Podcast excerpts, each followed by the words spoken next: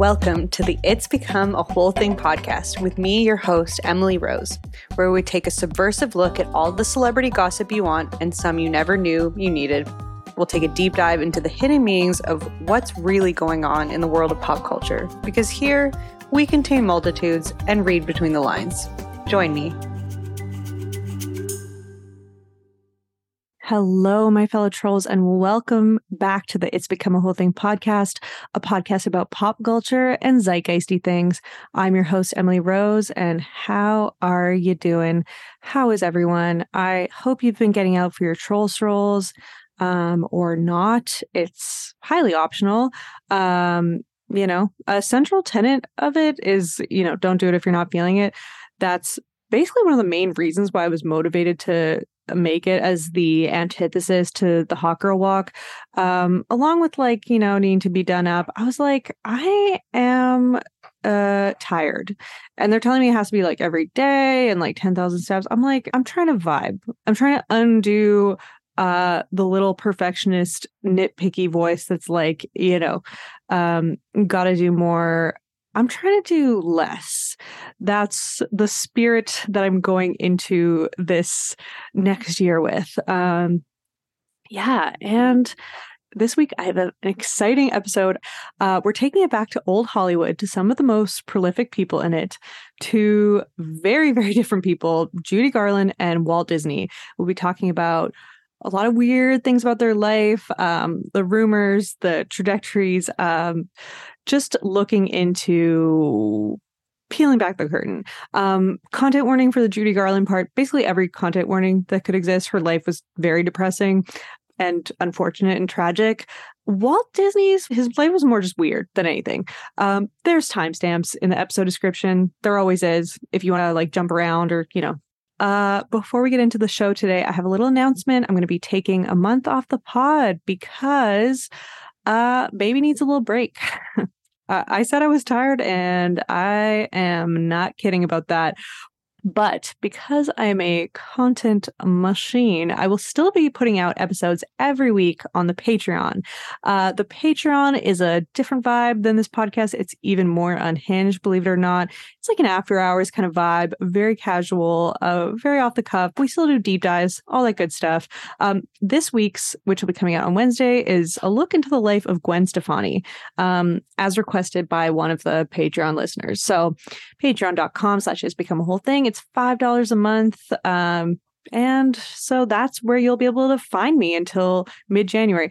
Oh, actually, there's one more place where you can find me. It's something that's not for everyone, but as my very British dad would say, for those who like that sort of thing, that's the sort of thing they like. Um, it's a limited series podcast about death, and it's called Death is a Whole Thing. Um, I'm going to be putting it together with fellow creator Meredith Lynch. She's appeared on the podcast before, and it's a lighthearted look at the world of grief and loss. Um, we're both very similar in that we like to deal with grief with lols and chilling and chatting, analyzing. Um, yeah, like I said, it's not for everyone, but the holidays are so awful um, for a lot of people. For those who've lost someone, uh, it's our way of like keeping you company, all hanging out, like giggling, giggling about how awful things can be, you know. Um, but it's a very lighthearted look. It's also one where we ask each other questions. We we just dig in. Um, it's meant to be fun because that's how we like to approach that topic. So it's something that if you think that that would resonate with yourself or just someone in your life who has lost someone and just wants company and um, that's what we're trying to create. So that'll be coming out mid December. Um, I'll put up a trailer on this feed for you guys if you're interested in listening. But yeah, I, we've recorded a few episodes so far, and uh, I'm really proud of what we've put together. Uh, we did a Mother's Day episode this past year called the Dead Mom Club, and I heard from a lot of you guys that it resonated, and that meant that meant a lot to me. That was really nice. All I want to do is just hang out with you guys and like have this just feel like we're just just taking a moment, just taking a breather. Um just keeping each other company, you know, just hanging out, taking a bit of the weight off. If that can be this for even a moment for you guys, good, gravy, amazing. Uh I've done what I've come here to do. Uh And now is the moment where I ask you uh, to, if you can, if you like what you're hearing, to review the podcast with five stars because external validation is extremely important to me. Um, and, you know, to the success of the podcast, et cetera, et cetera. Uh, yeah, five stars would be great. Constructive feedback, just write it to me. Um, unconstructive feedback, um, I hope you get a journal for the holidays and you can write it in there and then close it and then never look at it again. Uh, see, this, this bitter Betty needs a little break, even though I will still be putting out episodes. Um, let's just get into the episode today. It's with Sammy P, who you you know, you guys know her. So without further ado, let's get into today's episode. Okay, and we're back with Sammy P. Hello. Hi, I'm so excited to be back what the fuck is going on? um, I mean, it's just been a great day. I'm having a slice of pie for breakfast with some ice cream on it. So I'm full on in the holiday spirit. What kind of pie? Uh, lemon meringue. Incredible. Incredible. Yeah. It was made at my work um, for children, and I wanted an extra slice so bad that I had an employee come in and bring me one. I was like, I, I was told there would be a slice left in the fridge. Um, where is that slice? And he was like, Well, I was just about to eat it, but I, I could bring it to you. I was like, Thank you. Thank you so much. Your job actually relies on this. Thank you. Thanks for being a team player. yeah, um, great, um, yeah. great effort. Great effort. Yeah, um, that's great. I was just talking last night about how um, pies are superior to cakes. Well, I don't agree with that, but for a meringue or a key lime, I will I'll get down and dirty. And these are the breaking controversial opinions that people come to this podcast for. I the heated like, debates. like I just do not like pumpkin pie. Sorry. Okay, well, like when I'm representing for like the world of, you know, the pie What's your favorite pie? um I would probably say this is going to sound really pretentious. Um, I like a little like custard tart with some glazed fruit on top. Okay, I didn't know that tarts are now considered in the pie category. I thought that was kind of a separate thing. Okay, well, I can tell that this is going to get um, really heated. So I'm going to put a pin in get this. ugly. this is going to get ugly, and we don't want to start off on that note. okay. I just want to say that by the time this comes out um, on Monday, it will be a day after the White Lotus finale, and so people will know what has gone on. Yeah, we'll be you living in a listening. whole new world. yeah. yeah, we don't know. We're of the past. Yeah, there's a part um, of us that hasn't awakened yet. No, and it's all I think about. So I'm kind of like, I don't want it to come. It's too soon, but also I need it to come because I don't know. The hyperfixation is it's a, out of control levels. Yeah, I was going to say, should we lock in our predictions so that we can look dumb? Maybe not. I don't even have predictions because it's one of those mind tricks of a show where I feel like whatever your prediction is, it'll be the opposite of that. It is constantly surprising, yes. Like, you know, it could be Jennifer Coolidge, who's like, seems to be the one constant even though they've already renewed season three. I don't think it'll be the escorts because I think that's a really tired trope. Um, I, eh, but it's also multiple yeah. people, so I don't. Mm-hmm. I think Portia and Albie will die, but we'll see. Okay. Um, speaking of Albie, uh, we talked about this on the Patreon a little while back about our characters that we hate the most. Um, mm-hmm. I have a different answer for mine now. Okay. Um, it's Albie. He triggers okay. me the most. He's a he's a where's my hug guy. yeah, he's definitely a nice guys finish last kind of guy, but like I would hardly say he's the worst. Uh, well, I don't think Portia's the worst either. I think she's very familiar oh, to like so annoying. God. Anyway, you, well, okay. So for anyone who's not subscribed to the Patreon, which like you know it's not too late. Um, but Sam's, you said your character you hate the most was Portia, and like Portia's not. It's not. I'm not like saying Albie's evil, but I'm saying he's the one who pisses me off the most. Like just when he started like reciting feminist theory in front of Portia and like his dad and grandfather, I'm like, just performative feminist guys hit me in a particular place of annoyance. Yeah. Yeah, I mean, I'm just like I find it so interesting that he jumped to the top of so many people's most hated list because I haven't got there yet. I really haven't seen him be like such a fake and performative feminist. I don't know what what makes you think he's like so fake? Just his like rejection that he wasn't picked?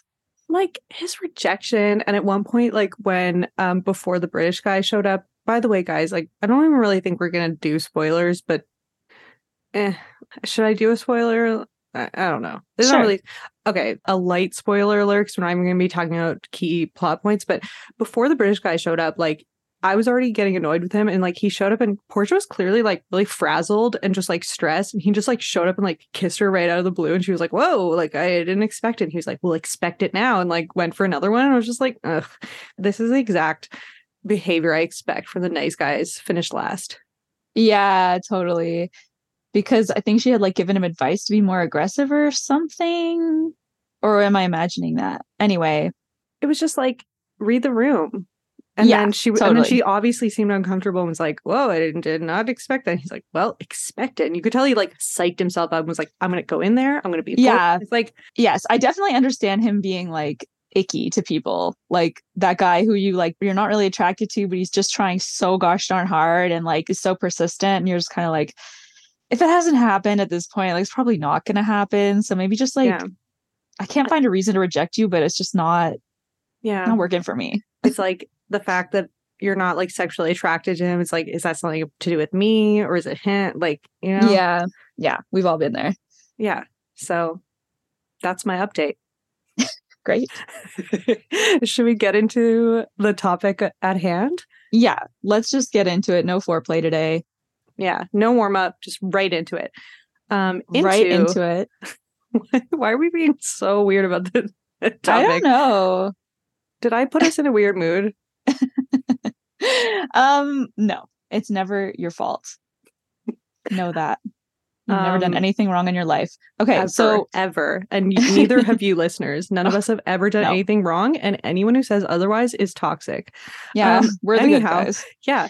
Um. So we're gonna be talking old Hollywood today, and we're gonna get into two very prolific characters, um, who've basically like just helped to craft current culture as it is today. Yeah, definitely helped put the building blocks in Hollywood, the Hollywood that we still live in today.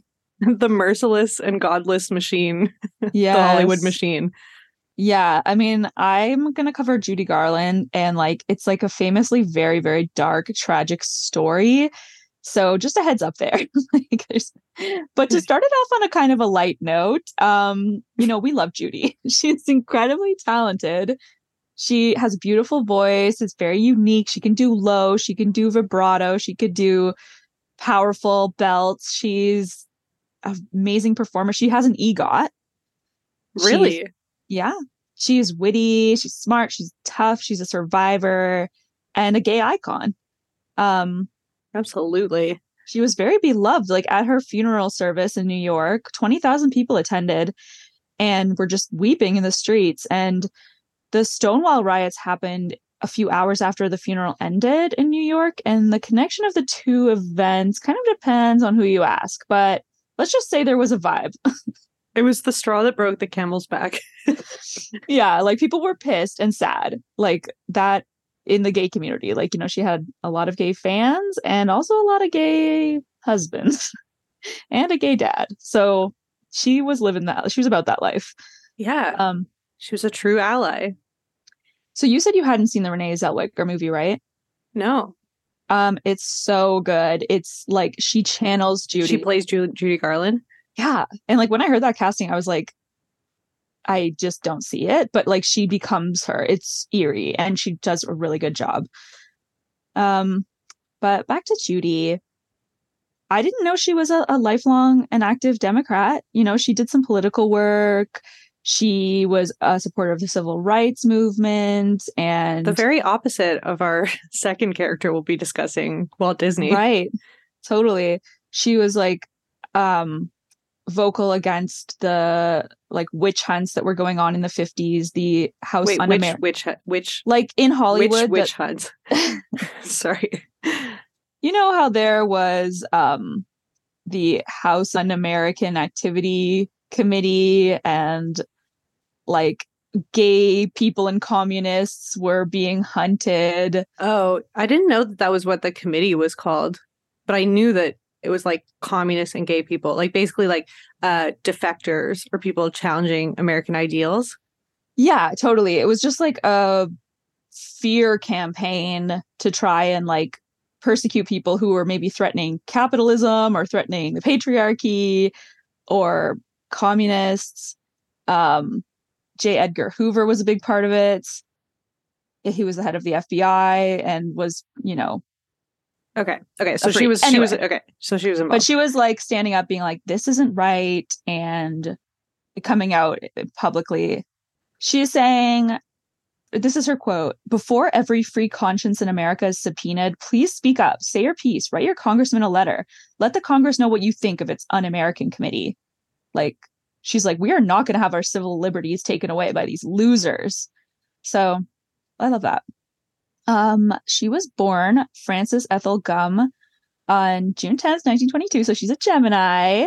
Um, Hello, to- to- Gemini, Sam. Hello. Just another Uh, one of the prolific legacy of Geminis, of which you're part. Another iconic Gemini. What can I say?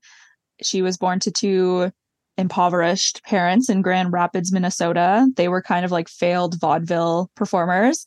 Um, they already had two kids. Um, and so when they got pregnant with Judy, they tried to obtain an abortion, but they could not access illegal abortions at the time because they just didn't have those connections. So her mother was, you know, they had a tough relationship. She was described like Judy hated her. She said she was a wicked witch, a bitter bitch. Like, Wicked Cruel. witch, bitter bitch. Did she Yeah. say it like that, one after the other?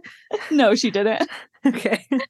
um her father was a was in the closet uh he was having affairs with men and also teenage boys so their reputation got really bad in grand rapids and they had to move to california to try to start a new life Ooh. and, Like underage boys? well teen i mean they didn't specify but um, Yeah. i'm guessing it was Yeah. a little sus And also, I imagine Grand Rapids. Well, actually, I don't know how big Grand Rapids is, but I bet people were talking. oh yeah absolutely minnesota in 1922 like uh, yeah you definitely not accepting of uh Sleeping with teens. Well, yeah, that too, that too. So he had a few strikes against him in the eyes of the community. Well, I think Um, it was fine if it was a heterosexual teen to yeah, oh, older yeah. person oh, if, it was, if it was a 15 year old girl, no problemo. but yeah, zero zero issue there. Yeah. um, so Judy was on stage dancing, acting, and singing since age two. Um, so before you know, some kids are really talking. She was out there. She was working. They put her to work. They worked her into the grave. Some could argue. Yes. Uh, her mom was a determined stage parent. She brought Judy and her sisters to nightclubs, fairs, even illegal gambling clubs, places that were terrifying for the kids to perform. And if they were like sick and throwing up, her mom would be like, if you don't get out on that stage, I will literally beat you to death. Did she say Um, that? yeah. She would say, like, I will fucking whip the shit out of you and and little threats. It was all like old timey threats, like I'll I'll break off the, the whatever. You rapscallions. I'm gonna. Yeah. I'll Yeah. whip you with the cord or like whatever they did back then. It was Yeah. disturbing. Um, and also, her mom was the first one who provided her with amphetamines to keep her energy up at around age nine. She started her on those and then the sleeping pill afterwards to get her to sleep. So, Oh my god. I was about to ask when you think that was phased out um for child stars, but I think it's probably still a practice, just not acceptable to talk about it. Totally. Well, Lindsay Lohan is one of our most uh famous Adderall addicts out there. Like she was a child star. Like I'm sure like Judy Garland was working 18 hour days.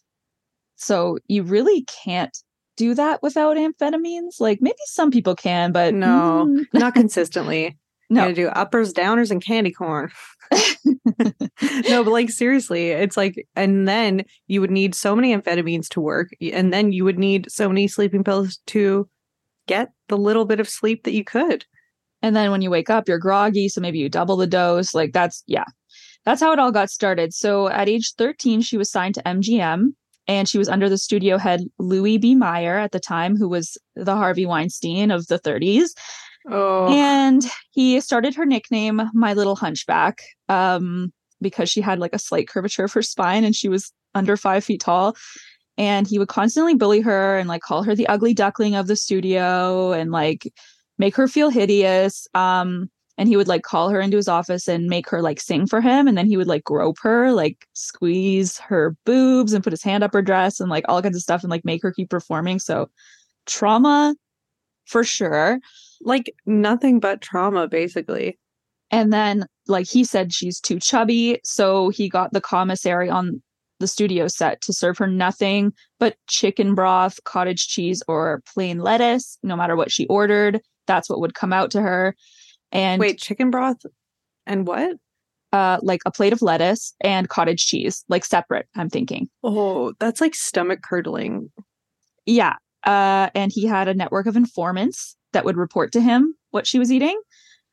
And he like would dole out her amphetamines uh as well. Um that's how she described it. Some other people were like no no the studio didn't give her amphetamines but i am inclined to believe her.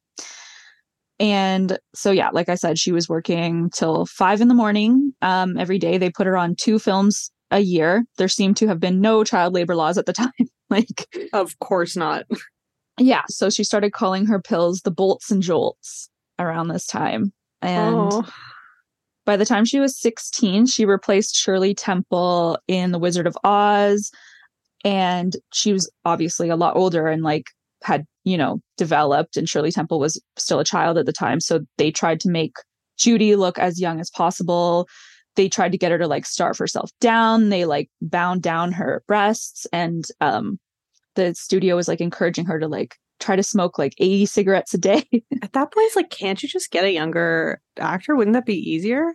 Well not who could sing like judy. Judy was their third choice. So they'd already lost their top two choices and like to what uh, they couldn't borrow Shirley Temple from another studio. She was like not allowed by her contract. And then the second person dropped out. Maybe she got pregnant or something like that, but she couldn't do it.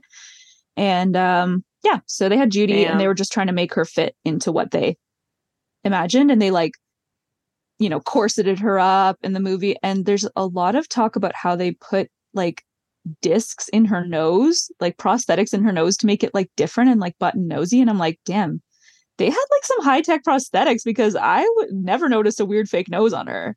Fake nose. What? Yeah. I know. Like, how was the technology back then better than like Nicole Kidman in the hours? yeah, you're obsessed with Nicole Kidman and her wigs. Well, and her prosthetics okay, I'm obsessed with her wigs. I'm not obsessed with her prosthetics. Don't make me seem like some kind of freak. well, you were a wig obsession is is normal. Okay, it's cool. That's fine. Yeah, you're no, you're obsessed with her seamless uh alterations of appearance. she's she's a glamour goddess. So so basically, Judy Garland was just propped up by like pills and like weird metal things in her nose, and just yeah told to dance. Dance, dance, dance. So the movie came out in 1939, The Wizard of Oz, obviously. Okay, she won like, an yeah. she won an Oscar for it, and then in a few years did, later, did you watch it as a kid? Of course, over and over. Okay, I'm sorry. We're recording the Julie Garland episode. It's a valid question. Yes, I love Judy. I love The Wizard of Oz. I even liked Meet Me in St. Louis. Like I've even seen The Wizard of Oz. Great. I loved it. yeah. Well, like it's it's so rare for someone to do a performance that is truly like a forever timeless addition to the world. Like her singing somewhere over the rainbow is always going to be one of the greatest like vocal performances emotional performances ever put on film and like that's just so amazing. And it's so sad how like all her tragedy overshadows that so much but she was oh my god maybe that's why she sang it so hopefully because she yes. just wanted her happiness somewhere over the rainbow. Oh my god, I'm yes. just putting this together now. Oh my god. It's like her life. Yes. it's like a symbol for her life where they they were like always pursuing something and that thing was just always dangled in front of them and it was never even real in the first place. Absolutely. And she's said how like she completely connects to the song and like it is the hope of her life. And that's why she was able to layer so much emotion into it. And like she says, like someday like my troubles will melt like lemon drops and if happy little bluebirds fly beyond the rainbow, why can't I? Oh. Yeah. So a couple years after The Wizard of Oz, she got married to composer David Rose. She was 19 and he was 30. Um, she was basically just trying to get away from her mother at this time. She became pregnant, and he teamed up with her mother to pressure her into an illegal abortion, saying a child would ruin her image as an ingenue and like make her seem too old. And they wanted her to stay as like this girl next door image. So they divorced after three years. Um, in 1944, she did Meet Me in St. Louis, where she looked very beautiful. And there was like a nice little story about like how this was the first makeup artist that didn't put like fake teeth on her and fake nose and like she like wrote this makeup artist into her contract for every movie she ever did since because this was the first woman to ever be like you're a pretty girl. You don't need all that. Like you're pretty. It's okay. You're enough. Did she break out into song after? I mean i mean like imagine being told you're ugly so much and still being beautiful enough to be a movie star but like it doesn't matter because everyone in the industry is always like, you are hideous. No, I can't imagine any of this. I know. So she married the director of Meet Me in St. Louis, Vicente Minnelli, and had Liza Minnelli with him. Um, they divorced six years later when he was discovered to be having affairs with men. Uh, during the late 40s, she definitely went through a hard time. She had a few suicide attempts, which she was institutionalized for.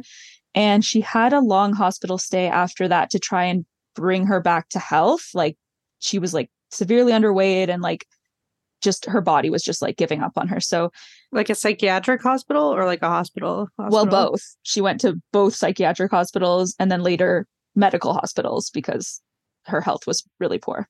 Even the psychiatric hospital to the stars of that decade sounds terrifying. Totally. I know she went to two different, I think, institution mental health institutions, and it's like, who knows what the fuck went on in there? But yeah, other than um, the treatment that they would give them for hysteria, like which is just vibrators, like it all sounds pretty horrifying. Maybe it was chill in there. like, uh, maybe it was cool. I don't know. Maybe it was just opiates and vibrators. I don't know. maybe if that in that case, then yeah, that's cool. But like we could all use a little R and R yeah, a little cheeky lobotomy. I don't know, whatever. Like it sounds, yeah, maybe it wasn't all bad. Maybe it wasn't all bad. So she did get sober in the hospital, but she gained some weight. So as soon as she came oh, back no. to work and finished her film, they were like, get right back on those pills, bitch. You better like drop those 15 pounds. Um, so she was sober for like one second. Um, Ugh. And once she got back on the pills, you know, she's relapsing. She's like late for work, missing appointments, that kind of thing. So she ended up getting fired from a movie. And she was so depressed, she like took a piece of glass and and cut her throat um like not deeply but it was like leaked to the press which then got like it, it, like went like wildfire. The rumor spread, and so everyone in the world was like, "Oh my god, Judy Garland slashed her throat open with a piece of glass. Like when we see her, she's gonna look like the headless horseman." And blah blah blah. Like, so she started getting like social anxiety about like trying to work again. After that, um, and now here's a little bit of a nice story. Oh God! um, just to comfort ourselves after little, that horribly depressing I know. timeline but she's a fucking survivor, Emily. Like she is tough as nails. So she's ready to get back out there, kind of, or she needs to because she's like in debt. She had like serious money problems all throughout her career. And one of her good friends was Bing Crosby, and he had a show called Kraft Music Hall. And he was like, Oh my God, I know like my friend is depressed. She's running out of money. She needs like a shot in the arm to her career. So he brought her onto the premiere of his radio show.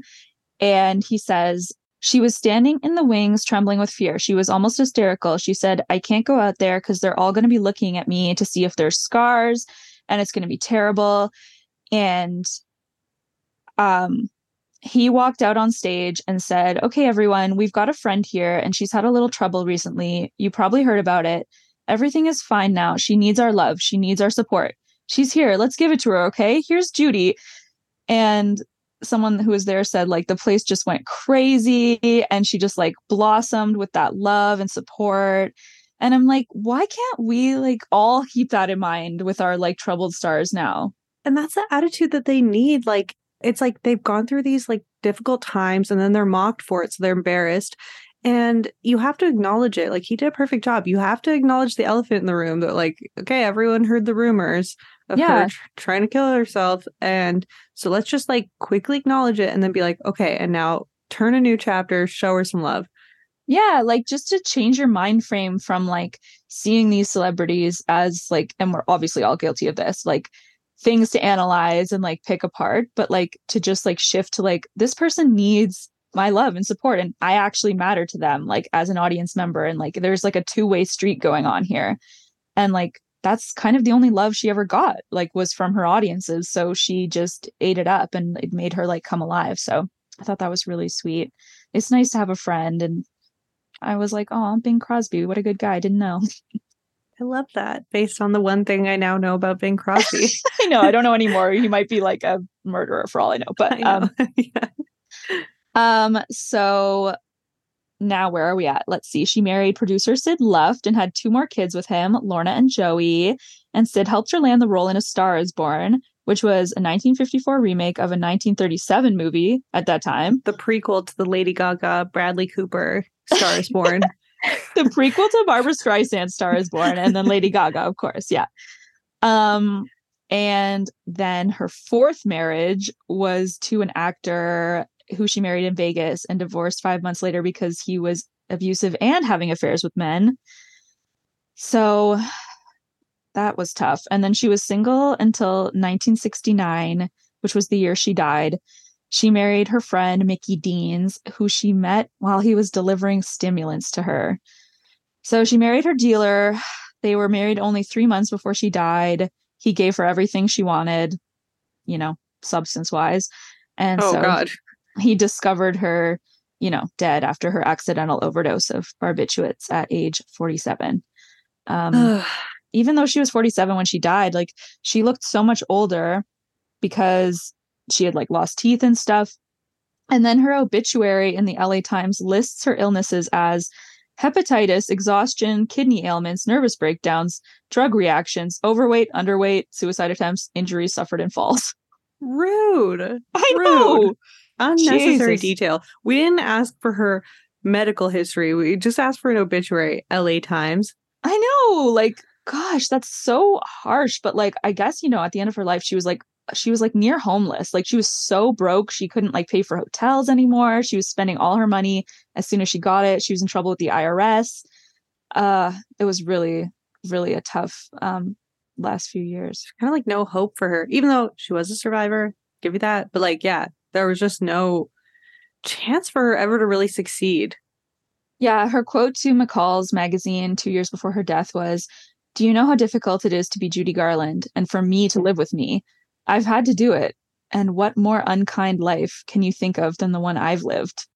Which is so sad. But in a different interview with Barbara Walters, she was asked like what brought the most joy to her Wait, life. sorry. I'm just just the fact that her and Barbara Walters were on the same timeline. I'm just like that makes perfect sense when you say it. But like I grew up watching 2020 like with Barbara Walters as a kid and like also watched uh, Wizard of Oz, but that was like old time. It just this is mind blowing. This is like Well, when I- people compare like the timeline of like the dinosaurs and the pyramids and stuff. It's like Oh, I know. Well, I think Barbara Walters was born the same year as Anne Frank. what?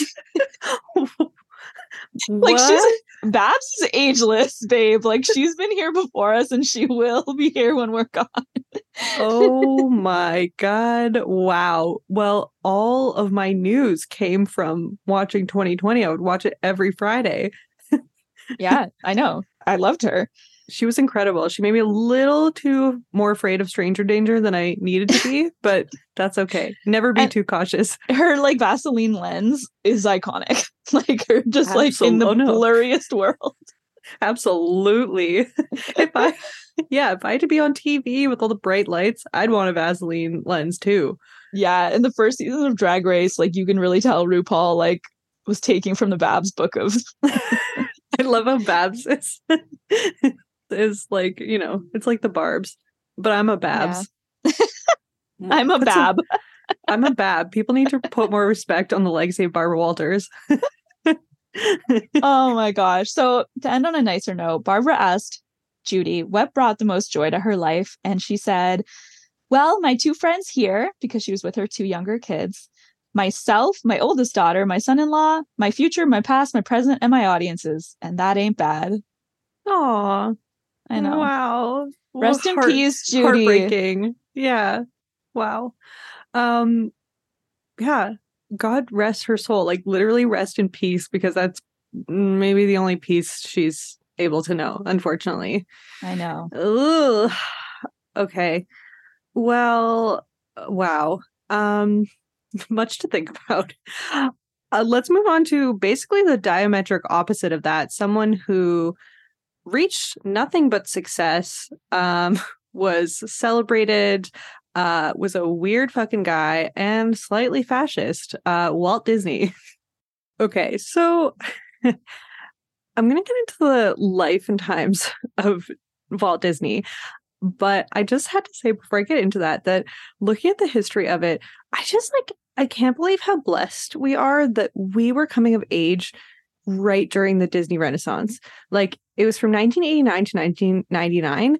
Like we were kids during, I think, like the best like kids content that was ever produced. Like Little Mermaid, Lion King, you know, Mulan, Hercules, Tarzan, Hunchback of Notre Dame, Beauty and the Beast, Aladdin, like all of that. We shouldn't take that for granted. And I never do. I was just rewatching them on when I got access for a moment to Disney Plus. Okay. Okay. Well, I I took it for granted. Um and I'm here to repent for that. Um and also roast Walt Disney a little bit.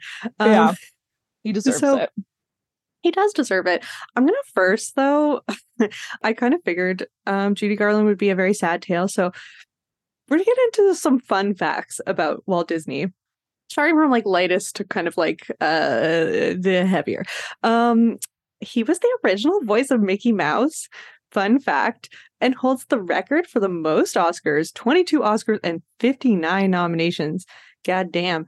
Wow. Um, and his favorite song of all time was Feed the Birds from Mary Poppins, which I just included as a fun fact because I know you hate Mary Poppins. Um, Oh god, and especially the weird songs about fucking birds and chimney sweeps and shit. oh my god, I have Feed the Birds. I get it in my head every time I see like a pretty big collection of pigeons. Okay. Tuppence a bag. I loved Mary Poppins. I know you I- don't. I just watched the drag version on RuPaul's Drag Race UK. They just did Mary Poppins and um oh yeah, yeah. they had like a sexy bird lady. like Oh yeah. that's really funny. Yeah. The whole thing was a very sexy production. Um, yeah. okay. um, this is an interesting fact. So he wanted to put out Snow White and the Seven Dwarfs. This was like his first like big, big like animated movie. Um, and everyone was like, "There's no way people are gonna watch an hour and a half of cartoons." Lol. Now you know otherwise. But to convince his team, he performed the entire movie as a one man show for them from beginning to end, playing all the characters. Oh my god, he lived for the theater. He lived for the spotlight. And there's in my research, every time I came across this fact, there would always be this quote underneath. Art director Ken Anderson said, We were spellbound. He was all by himself and he acted out this fantastic story. And I'm like, Of course you had to say it. It was great. You can't be like, That was fucking weird. Like, If I saw my boss start performing Cinderella like as a grown man, I would be spellbound as well. Or Sorry, Snow White, Snow White. My bad. yeah. But like, I want to see the movie of that. I would watch that as a movie. Well, That is camp, baby. like I would watch like a going back and forth between Walt Disney playing it and doing all the voices, and then like his employees all just like wide eyed watching this. um. So yeah, he was uh yeah he was a weird guy. Um, loved loved attention, which, you know, that I can relate to. Um, he banned Disney employees from having facial hair, even though he was known for his signature mustache. So not only did he like the spotlight, but he wanted to be he wanted to be that Yeah. girl. He wanted to be the sexiest motherfucker at Disneyland. Was he a Leo? It's okay. Why are we? We're like a hive mind. I read that and I thought maybe he's a Leo, and I looked it up and no, he's a Sagittarius Oh, okay. with a Libra moon. So he's like loves a little like he loves to a little artsy show and he's a little fiery. Uh, but yeah, that's Leo behavior. Love the Leos listening, but like Maybe it's a Leo rising. Like surely it's in there somewhere. Virgo rising, just like you, Sam. Oh my God, no. it's okay. It's just one similar aspect. Um, okay. Okay, he had like a lot of big ideas. Obviously, he was an idea man. Um, but one of them that they actually went through with, this was when like Disneyland was first started to, to open up. Um, it was a store called The Wonderful Wizard of Bras Hmm. and it displayed an array of women's quote women's unmentionables including 3d imagery with its host who was a male bra wizard robot dressed in a corset and stockings Wait. Its I- host was a robot? it had yeah its host was a male robot who was a bra wizard but he himself was dressed in corset and stockings so Whoa. ahead of their time really that is the future of drag. that is the future of drag robots who are male bra wizards. Sadly it was so far ahead of its time that the store closed after six months so Oh, tragedy. yeah but that is yeah that is the future of drag. That's the future that liberals want to see which is ironic because he was staunchly against liberals. Um okay so here are some like kind of more um sad interesting depressing facts about him okay so you know how the, there's this trope in disney films where basically almost all of them have like either no mother or the mother gets killed off or it's like a single parent or it's evil stepmothers something like that Yeah. okay so i knew that it was because he had lost his mom but it's also because he felt responsible for her death um because right when he started to get successful him and his brother bought their mom a house and then there was a gas leak and she like told him about it and she's like hey i think there's a gas leak. You guys need to send someone to fix it. And so he sent employees and they didn't fix it properly and she died in of the gas leak. Oh my God. i know. And that was like right before he really got going. So he was just so haunted. So like anytime people would like present him scripts and like concepts and it would have like two parents he'd be like no like we're gonna kill the mother off or like there's just none in the first place and like part of it was like him reconciling with his grief but also like his guilt of like feeling responsible My God. It's like Bambi. well exactly and that's exactly why that happened in bambi He's like, I'm to make everybody witness my pain. yeah he's like yeah the most traumatic thing that happened to me i'm gonna make kids have it as like the first formative memory Yeah. yeah Yeah. Okay. no i know i know and like i get why he would feel responsible like it wasn't his fault but like i would feel the same way Of course, me too. ugh it's just haunting um another okay this is a very bizarre fact is that on disney's deathbed there was a piece of paper where he had written just the name kurt russell and it was also believed to be his last words kurt russell the actor i'm not joking i'm not joking when did bitch. when did he die? Was Kurt Russell around? Um, yeah, so he died in 1966. And so even Kurt Russell didn't understand why his name was on his deathbed because he was a child actor at the time and he had just signed to Disney Studios. Um, so that happened.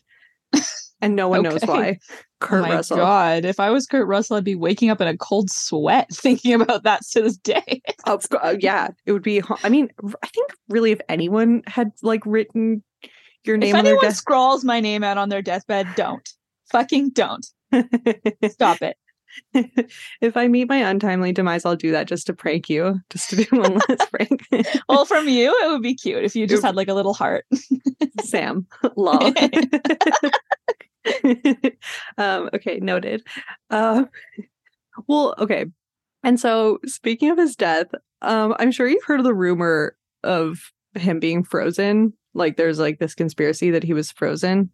You've heard of this, right? Yep. Okay. I was digging and digging to try to get to the bottom of like why of why this rumor started.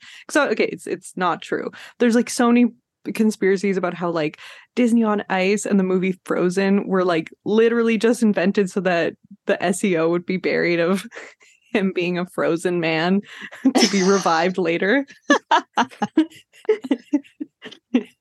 and amazing. The basis of it is so dumb. The only like reason for it is because he was really pushing the Epcot Center, Epcot World, whatever, which is now like a part of the theme park, but he really wanted it to be this like community of tomorrow and community of the future and like whatever.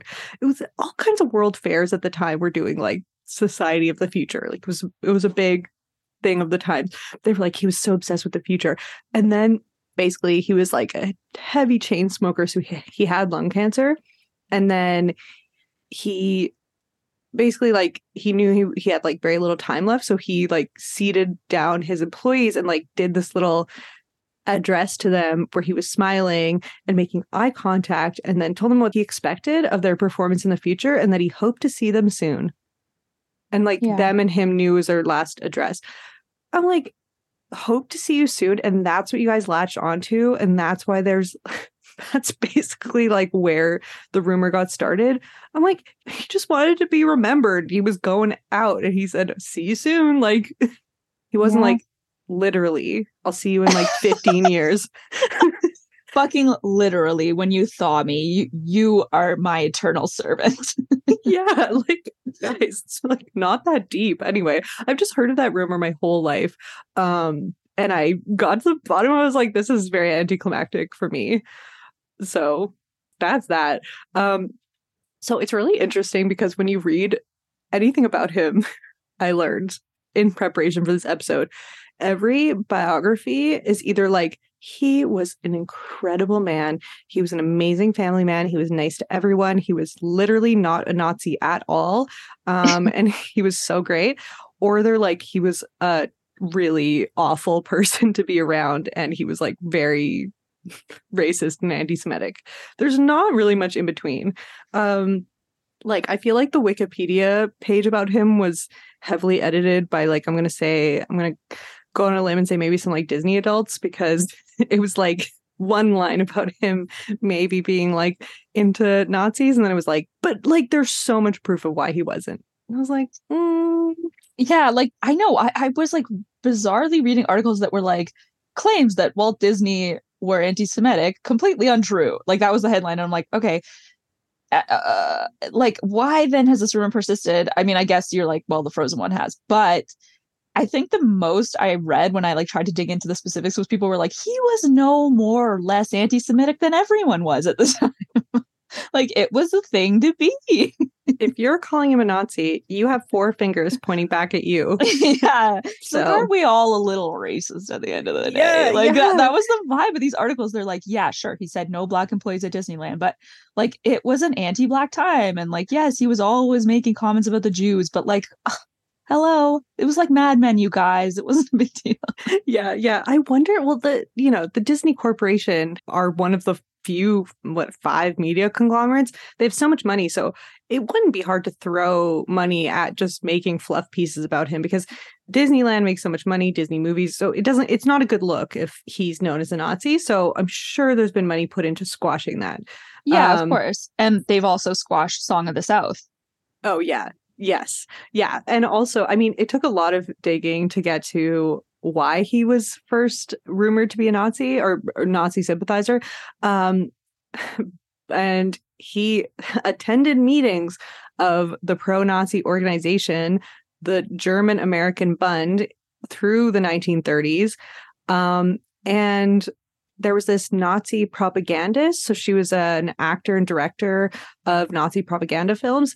Um, I'm going to butcher her name, Leni Riefenstahl.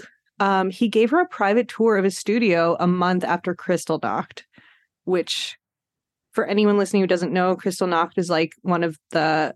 It was basically like a, a riot that went, and many, many Jews were killed. It was like a build up to um, the camps, essentially. Um, and to give her a like it was a well known thing that he was giving her this tour a month after. Seems like a pretty bold statement. Um, yeah, so all of the things I found were like, no, like he wasn't anti Semitic at all. He just allied himself publicly with people who were. Mm-hmm. They're just fun to hang out with after they're done with their Nazi stuff. What do you guys not get about that? Oh my god. So wait, was he German or is he just like a wasp? Nope, just no. Or like, oh, you mean born in? He wasn't born Like, in what- Germany. No, but like what's his like family background? Like are they rich, poor, like do you know?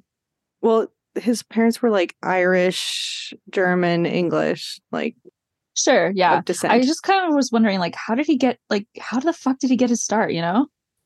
Well, he was a salesman and he actually almost completely got diverted to selling vacuum cleaners, which is how he got his start. And then he opened up a failed animation studio.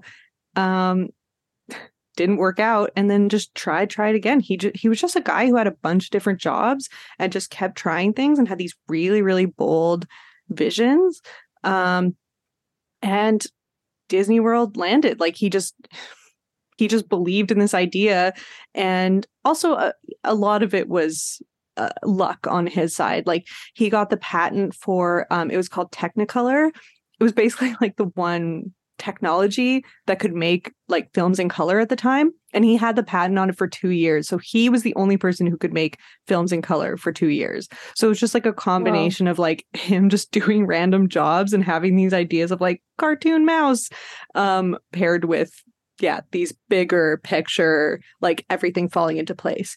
I do think a bit of it was kind of like meant to be, or sort of like in his destiny. Like he, this is like silly, but he played Peter Pan in high school, Okay. in his high school play.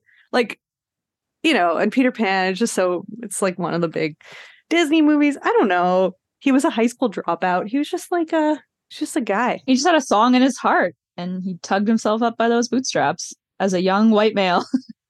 Yeah, exactly. Exactly. Everything was stacked against him as a young white man at the time. Um, yeah, yeah. And he just wanted to do a song and dance um, to anyone who was uh, right wing, um, which is that's the next little bit. Um, he really, though, like his whole like um, Nazi sympathizer side gets a lot of attention. He was really much more of like an anti Uh, yeah, I know he was a big union buster. a huge union buster, like quite literally. So he did so many things to bust unions and like basically any enemy of his he would just call a communist and he like he testified before congress um he said that all the labor union organizers um was part of an organized communist effort to like influence hollywood and like overthrow the government um and okay speaking of like union busters there was a picket line once and he had to be physically restrained from attacking the leader of it Mhm. like he was trying to bust the union i've always heard that term like but he was he took it a little little seriously yeah, like he went in there with a baseball bat. Um, yeah I just had this like flash that I like totally forgot the name Joseph McCarthy and McCarthyism is what all this like anti-communist stuff was. And so I'm sorry for the history buffs that were like screaming. For the three people that were like it's mccarthyism you idiots. Um yeah. that is what he was all about mccarthyism. Yeah and he was just like a the perfect like all-american i say all-american facetiously but like all-american guy. He even produced animated war propaganda and training videos for the us military. And like when he was younger he like tried to um fake his like birth certificate to be able to fight in the war he was just like a a good old boy, like a good old timey boy. yeah, like he was like an America first kind of guy. yeah. yeah. America first. And he was like the original, like, he was doing like Make America Great Again. Um, he was just keep America great. Like, Yeah. like let's just keep it the way it fucking is, if you know what I mean. yeah, yeah. He's like, America's great now. Nothing needs to change. And I think we can all agree to that. yeah, he's I like. I mean, he tried to make like slavery adorable in Song of the South. He's making cutesy World War II propaganda. like, I mean, this guy was he was in it to win it. I mean, he he was a yeah, he was a mid-century Republican dream. Also because he's Yeah. making such like delightful movies that like glorify, you know, that like kind of like almost like leave it to Beaver life. Yeah. What? There's like a freaking protest going down the street. I can't hear it. Oh my god. Okay. Oh my god. okay, we just had to pause. We're being haunted. There is currently we're being interrupted by a protest going by and they're all waving communist flags. I am not kidding. There is a red, they're all waving red flags with a hammer and sickle. This has never happened on my street before. Oh, whoa! I got chills. Me too. They're like, yeah, fuck Disney. yes, comrades. Oh, and they're also it's also about the environment. Okay, I'm peeking. I only saw I looked up and there was like five red flags with the hammer and sickle. I was like, what is going on? Power to the people, babes. Yeah, I mean, power to the people. it's just funny to be like at the segment where I'm talking about what an staunch anti-communist he is, and the podcast is being um somewhat rudely interrupted by You're like, actually, Commies. I changed my fucking mind. these Fuck commies these need people. to go. Yeah, yes, they need to shut the fuck up. fuck living wages. Am I right? oh my gosh. Anywho, back to our favorite. Well, no, that's what we got today. That's you know, Oh, and we're at the end. Okay. and that's how we're gonna end it. Like uh, by saying, you know, power to the people, um, comrades. Uh, thank you for joining us, and rise up. yeah, workers of the world unite and all that. Yeah, get the mechanisms of distribution. Take pow- Seize the take- means of production. Yes, and then yes. seize the means of production. That's what I'm. Thank you. Thank I you. love your like alternate take though. my, my You're like brain- making your own. You're like, this is an original idea that I made. it's a little No. different. no, I was trying to say kidding, I'm kidding. I was trying. Yeah, we got to put a fresh spin on it. You know, um, keep things fun. Well, this has been a wild ride. Um, thank you for joining us. Thank you for listening to our descent into the pits of Hollywood hell. Yeah. Love you guys. Au revoir, mes amours. All right, guys, that's it for today. Don't forget to subscribe, leave me a review. Heck, leave a five star review while you're at it. Follow me on Instagram, it's become a whole thing, and TikTok. And I'll see you next week. Au revoir, mes amours.